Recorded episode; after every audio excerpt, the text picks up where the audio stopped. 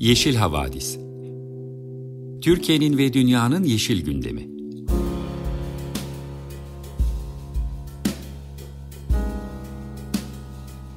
Hazırlayan ve sunanlar Demet Yaman Er, Savaş Çömlek, Dilan Altın Makas, Sare Abit ve Tansu Yeşilkır.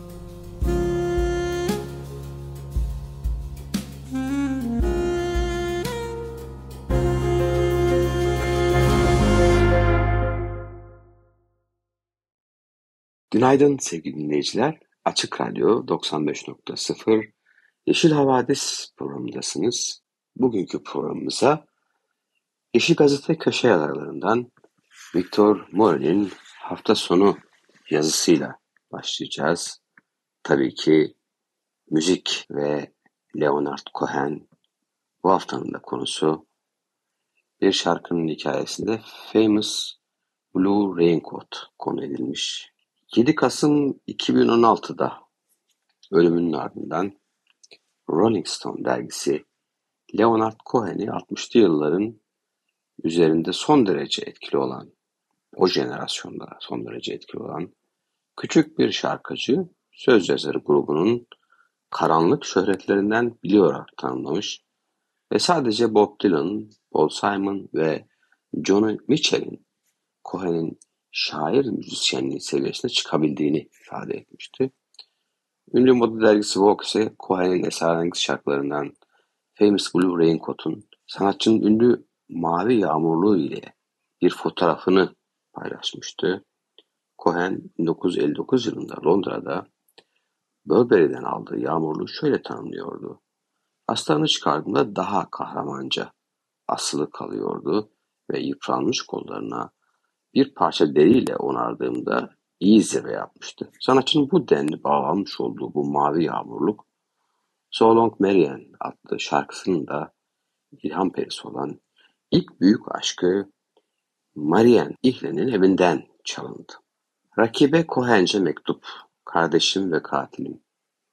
Famous Blue Raincoat belki de bir evin askısında çürümekte olan ya da belki de Londra'daki bir bit pazarından yeni sahibini bekleyen o yağmurluk için yazılmamıştı elbette. Ancak şarkının merkezinde bulunan bu ikonik obje yani yağmurluk hikayedeki gizemin çözülebilmesi için sanatçının dinleyicilere sunduğu bir ipucu gibiydi.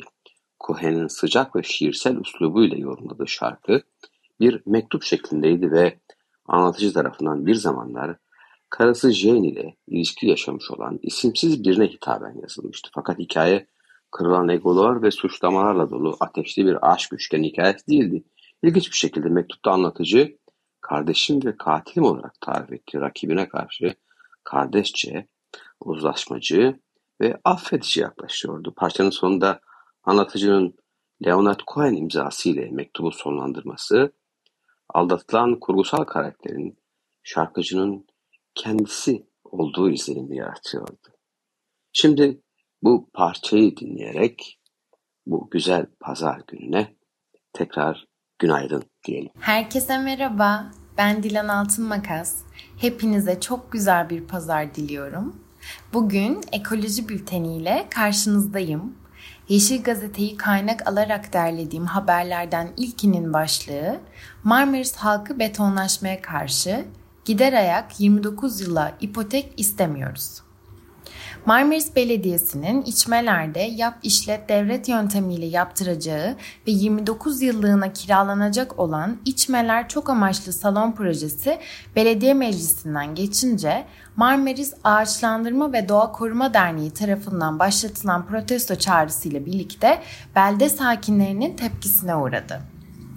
Belediyenin referandum kararına karşı Marmaris Ağaçlandırma ve Doğa Koruma Derneği ve Marmaris Kent, Kent Konseyi tarafından iki ayrı basın bülteni sunuldu. Marmaris Kent Konseyi'nin yapmış olduğu açıklamada yapımına karar verilen projenin İçmeler beldesinin doğasını bozacağını ve kamusal yarara hizmet etmediği belirtilirken bu anlayışın bir belediyecilik yanlışı olduğu şöyle aktarılıyor. Bugüne değin belediyelerin kamu yararı doğrultusunda kente hizmet üretmeleri, yatırım yapmaları halk tarafından daima takdir edilmiş ve bu yönetimler halk tarafından yeniden seçilerek ödüllendirilmiştir. Ancak kentin ihtiyaçlarının kentlilerle birlikte değerlendirilmesi, öncelik sırasına konularak karşılanması katılımcı demokrasisinin gereğidir. Bu temel ilke mevcut belediye başkanının da seçim kampanyasında birlikte yöneteceğiz ve sorunların çözümünde aciliyet durumuna göre davranacağız mottolarıyla yerini bulmuştur. Ancak son gelişmeler yaşanırken kapısız belediyecilik iddiasının zamanla tüm kapıların kilitlendiği, aralanan her kapının ardından da belediyenin göründüğü bir sisteme dönüştüğünü ifade eden konsey, Marmaris demokrat, katılımcı, şeffaf ve kamu yararını önceleyen belediyecilik kavramlarında Türkiye'nin kanayan yarasıdır diye belirtiyor. Konsey yayınladığı basın bülteninde ihalenin gerçekleştirilme tarzını, Marmaris halkının bu karardan hangi sayıkla haberdar edilmediğini ve neden kiralama süresinin 29 yıl yani 6 dönem olduğunu sorgularken yapılacak olan referandumun anayasal olarak mümkün olmadığına dikkat çekiyor. En önemli konu ise projenin yapılması planlanan lokasyon afet toplanma alanıdır. Anayasada yer alan yaşama hakkı madde 17, kişi hürriyeti ve güvenliği madde 19, yerleşme ve seyahat hürriyeti madde 23 güvence altına alınmış temel haklardandır. Temel hak ve özgürlükler referandum konusu yapılamaz. Halkın bilgisinin olmadığı bir konuda soruya maruz kalması bir yana, afet toplanma alanındaki yapılaşmayı referanduma götürmek anayasal bir suçtur şeklinde ifade ettiler. İkinci haberimizin başlığı ise İnsan Hakları Derneği'nden dikmece raporu. Deprem konutları tarım arazileri dışına yapılmalı. Hatay'ın Antakya ilçesine bağlı olan Dikmece mahallesinde zeytinlik alana yapılması planlanan TOKİ konutlarına karşı Dikmece halkının direnişi 20 gündür sürüyor. İnsan Hakları Derneği Hatay Şubesi, Dikmece'de yaşananları hazırladığı raporda depremzedeler için yapılması planlanan TOKİ konutlarının tarım arazileri, zeytinlik ve mera alanlarının dışında yapılması gerektiğinin vurgusunu yaptı. Mezopotamya Ajansı'nın aktardığına göre İnsan hakları savunucularının katılımıyla köprü başında yapılan basın açıklamasında Dikmece raporu kamuoyuyla paylaşıldı Dikmece sakinleriyle yapılan görüşmeler ile mahallede yapılan tespit ile gözlemlerin yer aldığı raporu okuyan İnsan Hakları Derneği Hatay Şubesi Eş Başkanı Mürsel Tonguç Salmanoğlu, Dikmece'de yaşananlara dair Hatay Valiliğinde randevu talep edildiğini, ancak valiliğin kendilerini Çevre Şehircilik ve İklim Değişikliği İl Müdürlüğü'ne yönlendirdiğini belirtti. Dikmece sakinleri ile birebir ve toplu görüşmelerde köy sakinlerinin tamamına yakınının tarım ve hayvancılık faaliyetleriyle geçimlerini sağladıklarını, başka bir geçim kaynaklarının olmadığının belirten Salmanoğlu, sakinlerin acele kamulaştırma kararı ile depremzedeler için yapılması planlanan TOKİ konutlarına karşı olmadıklarını fakat TOKİ konutlarının geçim kaynakları olan birinci sınıf tarım arazilerine, mera alanlarına ve asırlık zeytin ağaçlarının olduğu alanlara tekabül ettiğini, hatta bir kısım köy halkının konutlarının yıkılmasına neden olduğuna değindi. Salmanoğlu konuşmasını şöyle sürdürdü.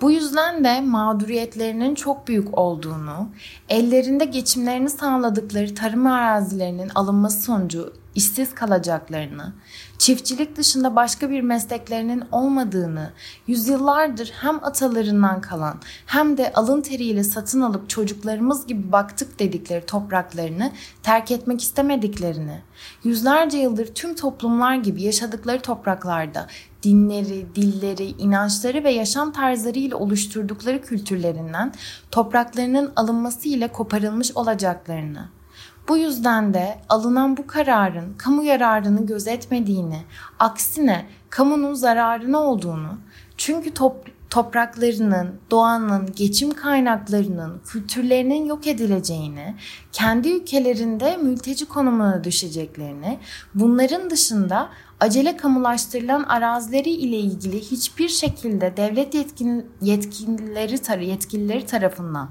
bilgilendirilmediklerini, e-devlet üzerinden tamu, tapu kayıtlarının düşürülmüş olduğunu dile getirmişlerdir. Üçüncü haberimizin başlığı ise şu şekilde. Aydın'da 8500 yıllık tarihe sahip Latmos'a yapılması istenen iki madene karşı dava açıldı. Aydın'ın Söke ilçesi yakınlarındaki Latmos Dağı'nda işletilen madenlere karşı iki dava açıldı.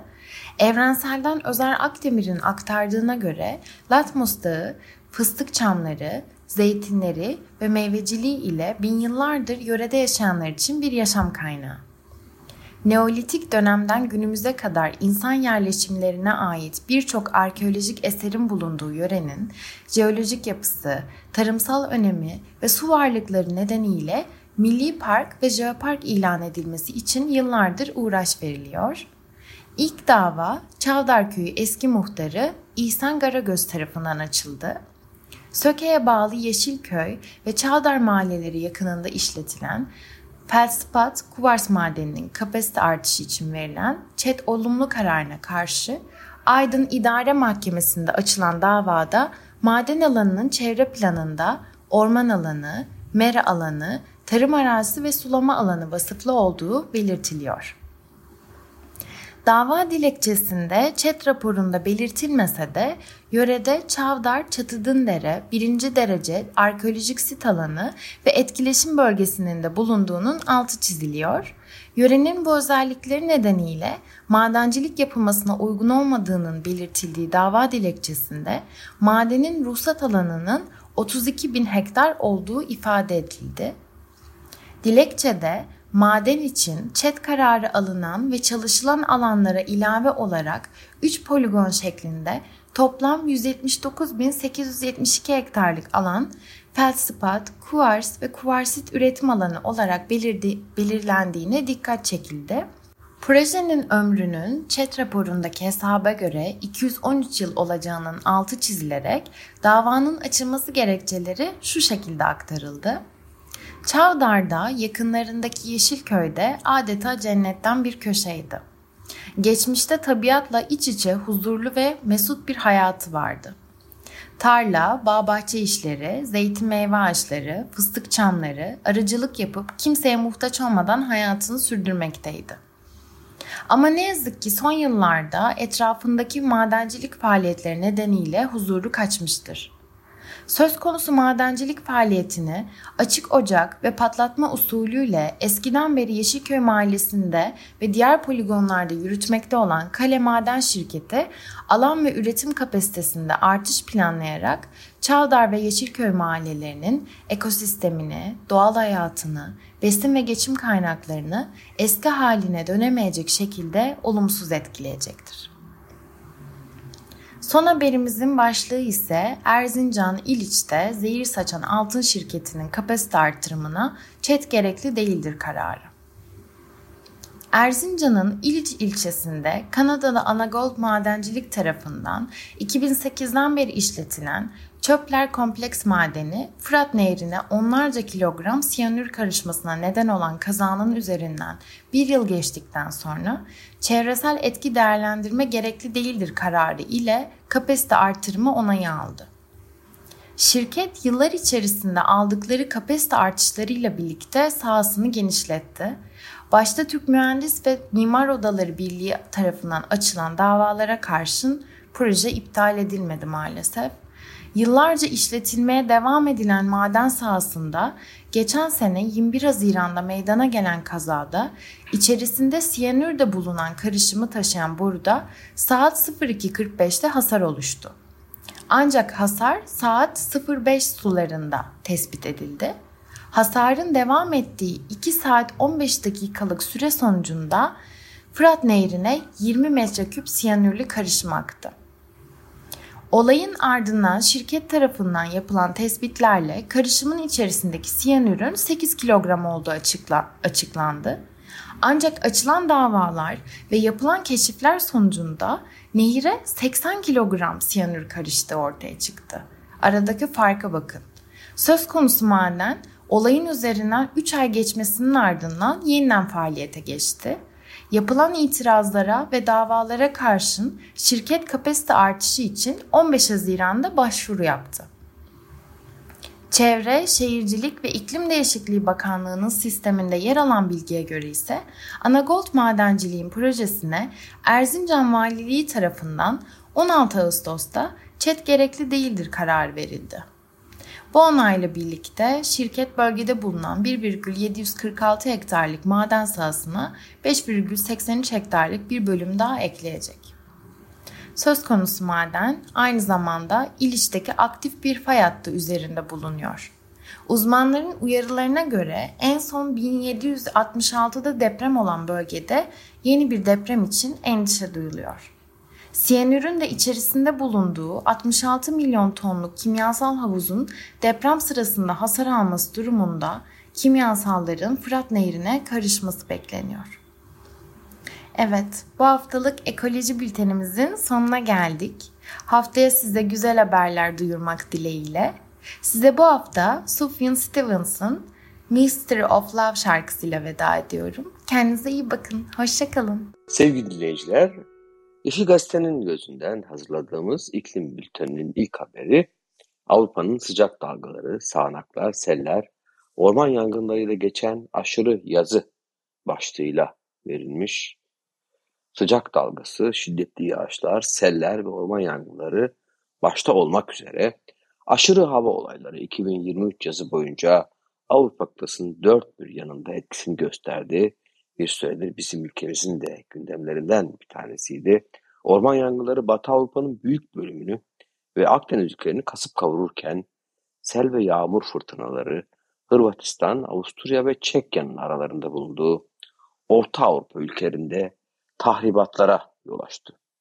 Bilim insanları iklim değişikliğiyle küresel hava fenomeni El Niño'nun birleşiminin aşırı hava olaylarına katkıla bulunduğunu işaret ediyorlar El Nino Pasifik Okyanusu'ndaki sular normalden çok daha fazla ısındığında ortaya çıkıyor. Dünya Meteoroloji Örgütü El Nino'nun 2023'ün sonuna kadar bu güçle veya daha yüksek bir seviyede devam etmesi ihtimalinin güçlü olduğunu açıkladılar. Almanya, Avusturya, Macaristan, Slovenya, Çekya ve Gürcistan son zamanlarda şiddetli yağış ve ani sellerin vurduğu ülkelerin yalnızca birkaçı.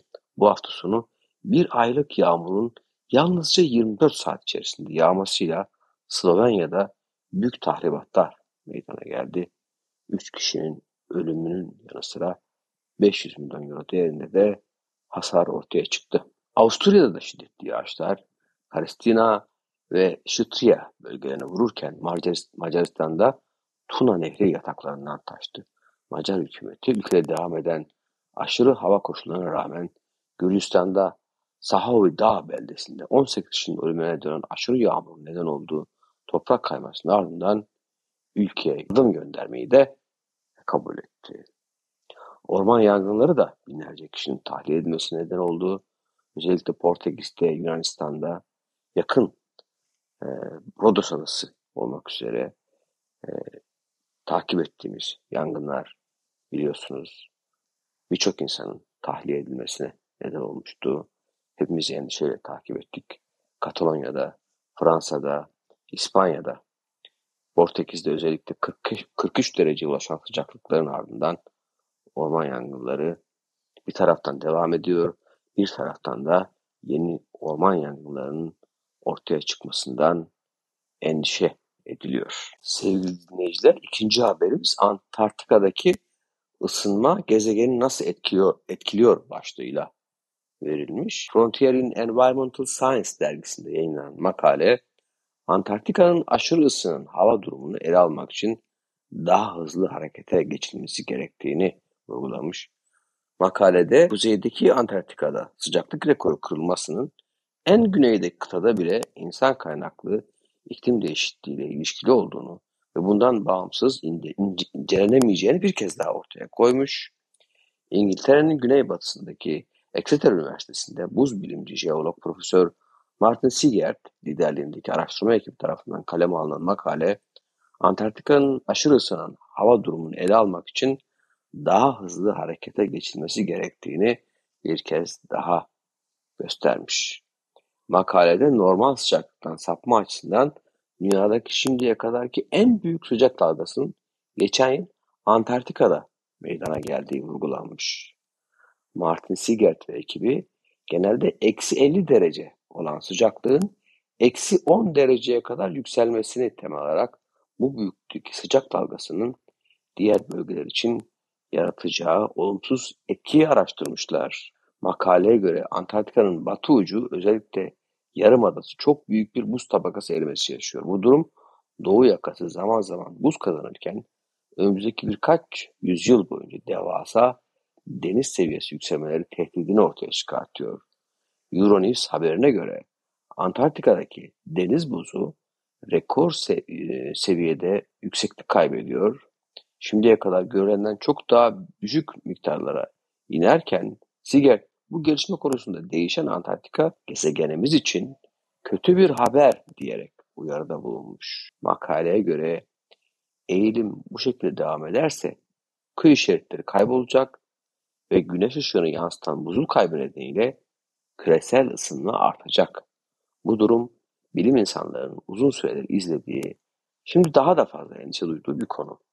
Siget ve ekibi aşırı ısınmanın nedenleri ve bu olayların daha fazlasının fosil yakıtların yakılması sonucunda gerçekleşip gerçekleşmeyeceği konusunda araştırmaları yoğunlaştırmışlar tabii ki.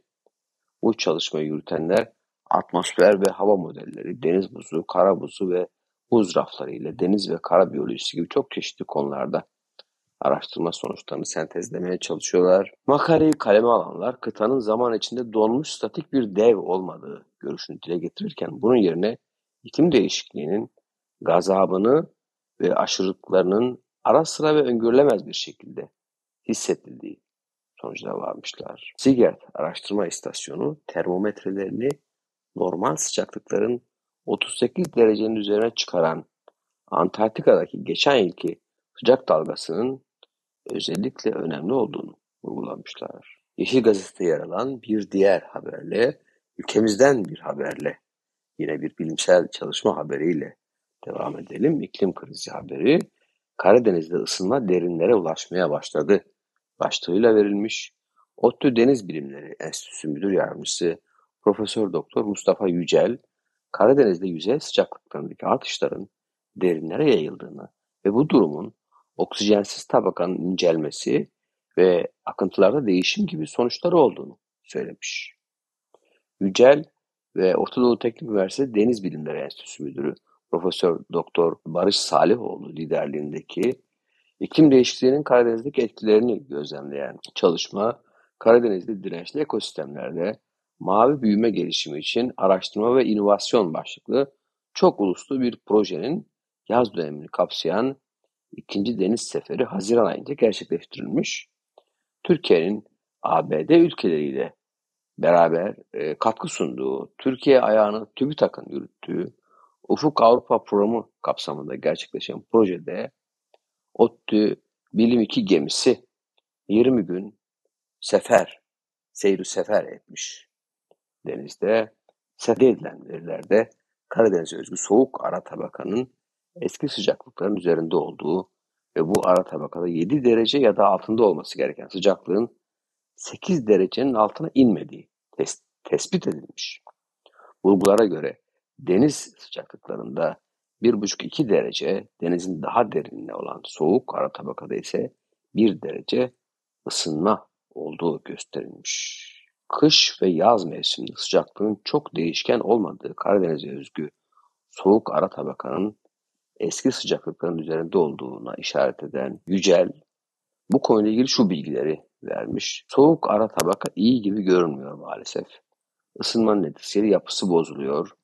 Eskisi kadar eskisi kadar soğuk değil. Bu nedenle de ısınma olacağı anlamına geliyor. Isınma giderek daha derinlere sirayet ediyor.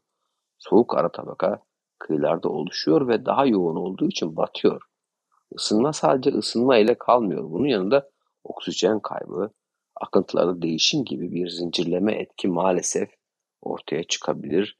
Bu seferler sonucunda bunları net olarak bulduğumuzu söyleyebilirim demiş Karadeniz'de oksijenin bittiği derinliğin giderek yükseldiğine dikkat çeken Yücel, denizdeki oksijenin yıldan yıla giderek daha da azaldığını, bununla birlikte Karadeniz'de Marmara Denizi'ne göre çok daha kalın bir oksijenli tabakanın mevcut olduğunu kaydetmiş. Derinliğin 2000 ila 2200 metre olan Karadeniz'de hayatı sağlayan bölgenin kıyılarda, yüz açıklarda ise 70-80 metrelik üst tabaka olduğunu uygulamış Yücel. Bu oksijenli tabakanın giderek inceldiğini tespit etmişler. Karadeniz'de hidrojen sülfürü tabakanın yerinde durduğunu aktaran Yücel şöyle devam etmiş. Durum kötü ama bunun yerinde durması nispeten iyi. Oksijenin bitip hidrojen sülfürün başladığı 100 metre bandındaki yerlerde çok özel reaksiyonlar cereyan ediyor. Bir kısmı mikrobiyal kaynaklı, bir kısmı kendi olağan koşulları.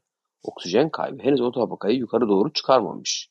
Bizim çok yoğun verilerimizin olduğu 90'lı ve 2000'li yıllarda karşılaştırıldığımızda benzer bir yerde duruyor. Oradaki biyojeokimyasal yapının hala hidrojen sülfürü yerinde tuttuğunu düşünüyoruz demişler. Evet sevgili dinleyiciler bir de müsilajla ilgili haberimiz olsun. Yine aynı araştırmadan bir haber. Karadeniz'in baskılara direnemeyerek hidrojen sülfürün yükselmesi durumunda her şeyden önce toplu balık ölümlerinin yaşanabileceğini, yüzeyde buluştuğu yerlerde ise müsilaj benzeri halk sağlığı açısından sorun yaratabilecek oluşumların meydana gelebileceği söylenmiş. Özellikle kötü kokunun bölgeyi etkileyeceği uyarılarında bulunulmuş. Karadeniz'de kirlilik baskısının geçmiş 10 yıllara göre bir nebze daha az olduğuna değinen Yücel, kirliliğin özellikle lokal, çok kıya yapışık kalmış alanlarda çoğaldığını bildirmişler. Karadeniz'in karbon yutma kapasitesinin çok yüksek olduğu da bildirilmiş aynı çalışmada. Karadeniz'in bir birim karbon, karbon emdiğinde Atlantik Okyanusu'na göre daha az asitleniyor. Buna tamponlama diyoruz. Bir de gemiyle giderken gerçek zamanlı olarak atmosferle karbondioksit alışverişini ölçtük. Burada sonuçlar yeni elimize geliyor ama ilk bulgulara göre Karadeniz'in özellikle kışın net karbondioksit emdiğini bulduk demiş araştırmacılar. Sevgili dinleyiciler, bugünkü iklim bülteninin sonuna geldik. Bir parçayla devam edeceğiz. Yine bu hafta Fikret Kuzulok dinleyelim. Zaman zaman. Günaydın sevgili dinleyiciler. Açık Radyo 95.0 Yeşil Havadis Forumu'nun söyleşi haber köşesindesiniz. Bu hafta sizlerle Yeşil Gazete Genel Yayın Yönetmeni Alev Karakartal'ın deprem bölgesi izlenimlerini paylaşacağız. Bir süredir deprem bölgesinden bize haber paylaşan Alev Karakartal'ın son paylaşımları Hatay hala moloz altında, halk toprağının evinin peşinde başlığıyla verilmiş. Yeşil Gazete aynı zamanda bol miktarda video görüntüleriyle birlikte bir haber izlenim hazırlanmış. Bölgedeki üçüncü günümüz diye başlamış yazısına Alev Karakartal. Hala Antakya'dayız. Merkezden biraz uzaklaşıp enkaz molozlarının döküldüğü Samandağ civarını ve 6 aydır görmediğimiz Mileyha ile son Ermeni köyü Vakıflı'yı tekrar ziyaret edip deprem öncesiyle sonrasını karşılaştırmak için yoldayız. Bildiğiniz gibi 6 ay önce de yine Alev Karakartal'ın bölgeyle ilgili izlenimlerini Yeşil Gazete'de okumuştuk. İlk durağımız Samandağ Uzunbağ. Buradaki mihmanlarımız yerli halktan bağımsız aktivist Mehmet Ali Ergin olacak. Antakya ile Samandağ arasındaki yolda merkezden kaldırılan enkaz kalıntılarının dev tepeler oluşturarak yığıldığı birkaç yerden bazıları da burada. Gelmeden önce de çok yakından izlediğimiz deprem bölgesinden çok sayıda muhabir arkadaşımız haberlerini yazmış, fotoğraflarını, video görüntülerini göndermişti. Başka medya organlarında da sık sık yükselen moroz yığınlarını gördüğümüz için neyle karşılaşacağımıza hazırlıklıyız diye düşünmüştük. Değilmişiz. Aslına bakarsanız deprem ve sonrasını gazetelerden, televizyonlardan yani uzaktan izleyen hiç kimsenin orada olan bitimlere dair hafsalasında gerçek bir imge oluşturabileceğini zannetmiyorum. Elbette herkesin nedenli büyük bir yıkım yaşandığının farkında.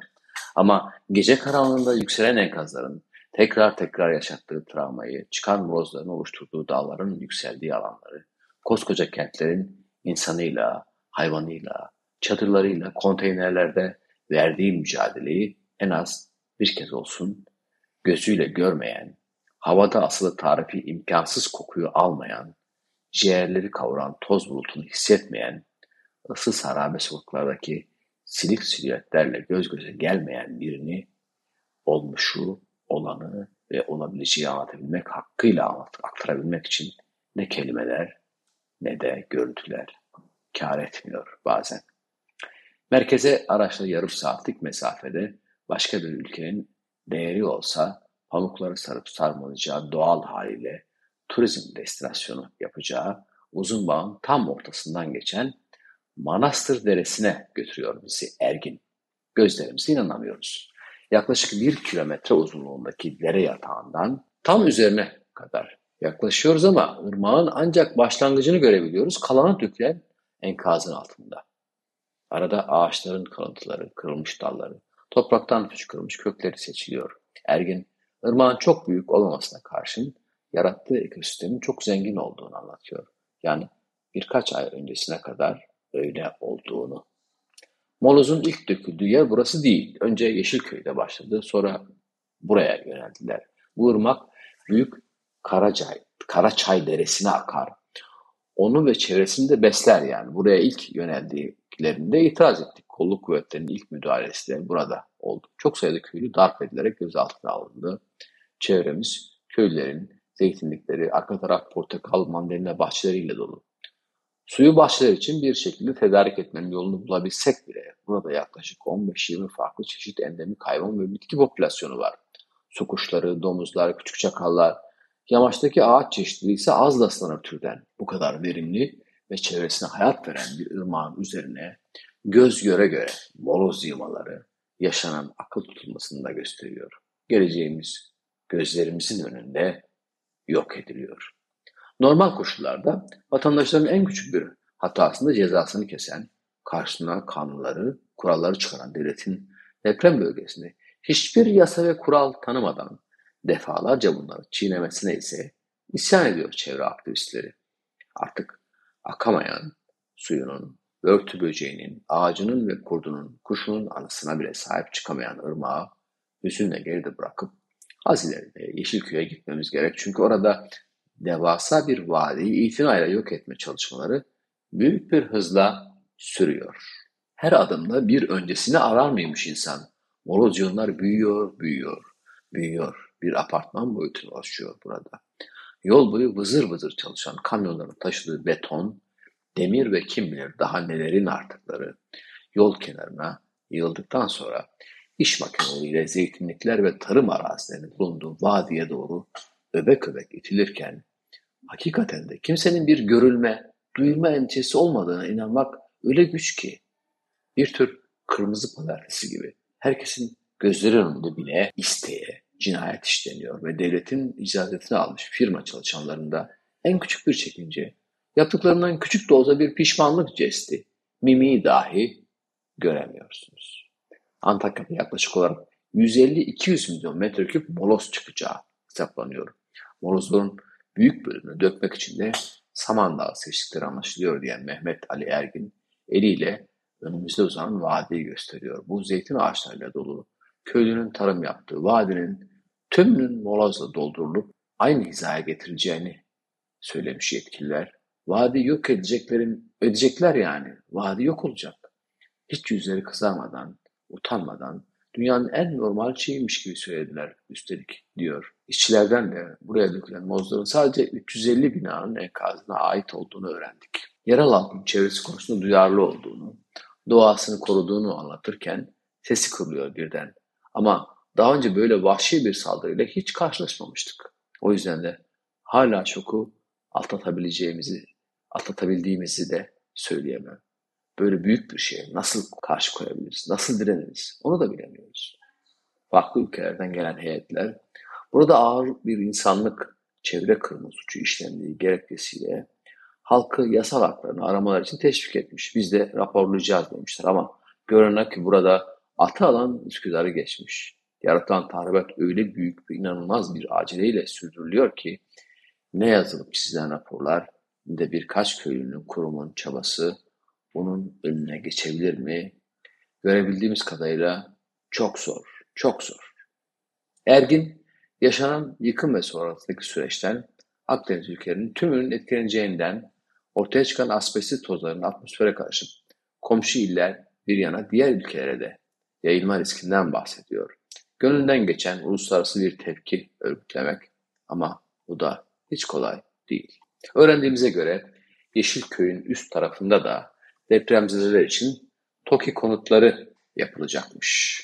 Ve tahmin edin nereye? Evet elbette zeytinliklere. Yani şu bugünlerde iç pazara yetmiyor ve çoğu ihraç edildiği için kalanları da aşırı pahalı geldi diye e, ihracatçının geçici bir süre yasaklandığı e, zeytinlerin vatanına anlamsız, tanımsız, tarihsiz bir coğrafyada ve insana, ne hayvana, ne doğasına, dağası tarihine, kültürüne en küçük bir saygı gösterilerek sanki burada uzayda boş bir noktaymış gibi muamele görüyoruz diyor Ergin. Bizi buralardan sürmeye çalıştıklarını düşünmek istemiyoruz ama bunu düşünmemiz için de her türlü ortamı yaratıyorlar. Ne kadar üzgün olduğumuzu, kadınların her gün depremin ardından yaşadıkları bu ikinci yıkım karşısında ne çok ağladığını anlatamam. Arkadaş olup sohbet etmek varken bizi şirket çalışanlarıyla kavgaya yönelttiler. Biz kimsenin şahsıyla kavgalı değiliz ki. Doğamızla kavga edenleri önlemeye çalışıyoruz. Doğa elbet bir gün kayıplarını geri alır. Ama buradaki insanlara kuşaklar boyunca acı çektireceksiniz. Şimdiden çevre köylerden çok sayıda insan, özellikle de yaşlılar, molozlardan çıkan tozlar hastalandı. Aralarında hastaneye kaldırılanlar oldu. Sonrasının ne olacağını bilmiyoruz. Ne bekliyorsunuz ki? Bölgeye Antakya dışından gelen aktivistlerin desteğini ve yardımlarına teşekkür olduğunu söyleyen Ergin ilk günden itibaren bizi yalnız bırakmadılar. Onları gören bölge halkı da benim hakkımı, toprağımı korumaya başkaları gelmiş. Biz de elbet destekleyeceğiz. İtiraz edeceğiz dedi. Halkın taleplerini ise Ergin şöyle sıralamış. Toprak ve akan temiz su bölge halkının her şeyi. Burada devlete karşı bir kalkışma yok. Tam tersine devlet halka karşı bir şey yapıyor. Biz bölge halkı olarak dedelerimizin onların dedelerinin yaşadığı topraklarda huzur içinde ve sağlıklı bir şekilde yaşamaya devam etmek istiyoruz. Atanmış valiye de siz elinizi çekin. Yardım da etmeyin, dokunmayın da. Biz her şeyimizi kendimiz yaparız. Doğayla barışık yeni evler üretiriz. Enerjimizi yenilenebilir kaynaklardan elde ederiz. Doğaya, insana, hayvana saygılı yeni şehirler yaratırız dedik. Ancak TOKİ ısrarıyla sürekli mevcut kötü örnek tekrarlanıyor. Enkazdan çıkmış insana dev, dev betonarme binalar dayatılıyor. Çocuğa verseniz böyle kötü bir modeli üretmezdi. Evet sevgili Alev Karakartal nihayet çok sevdiği Miley hasıyla ilgili bilgileri de bize hazırladığı izlenim haberde aktarmış. Aklımız, kalbimiz artık akmayan billur sularda. Yolumuz bundan sonraki durağı Samandağ merkez ve Mileyha sulak alanına geçme zamanı diye başlamış bu bölüme sevgili Alev. Gördüklerimizden sonra göreceklerimizden korksak da devam etmek gerek. Tarihe kayıt düşmek için.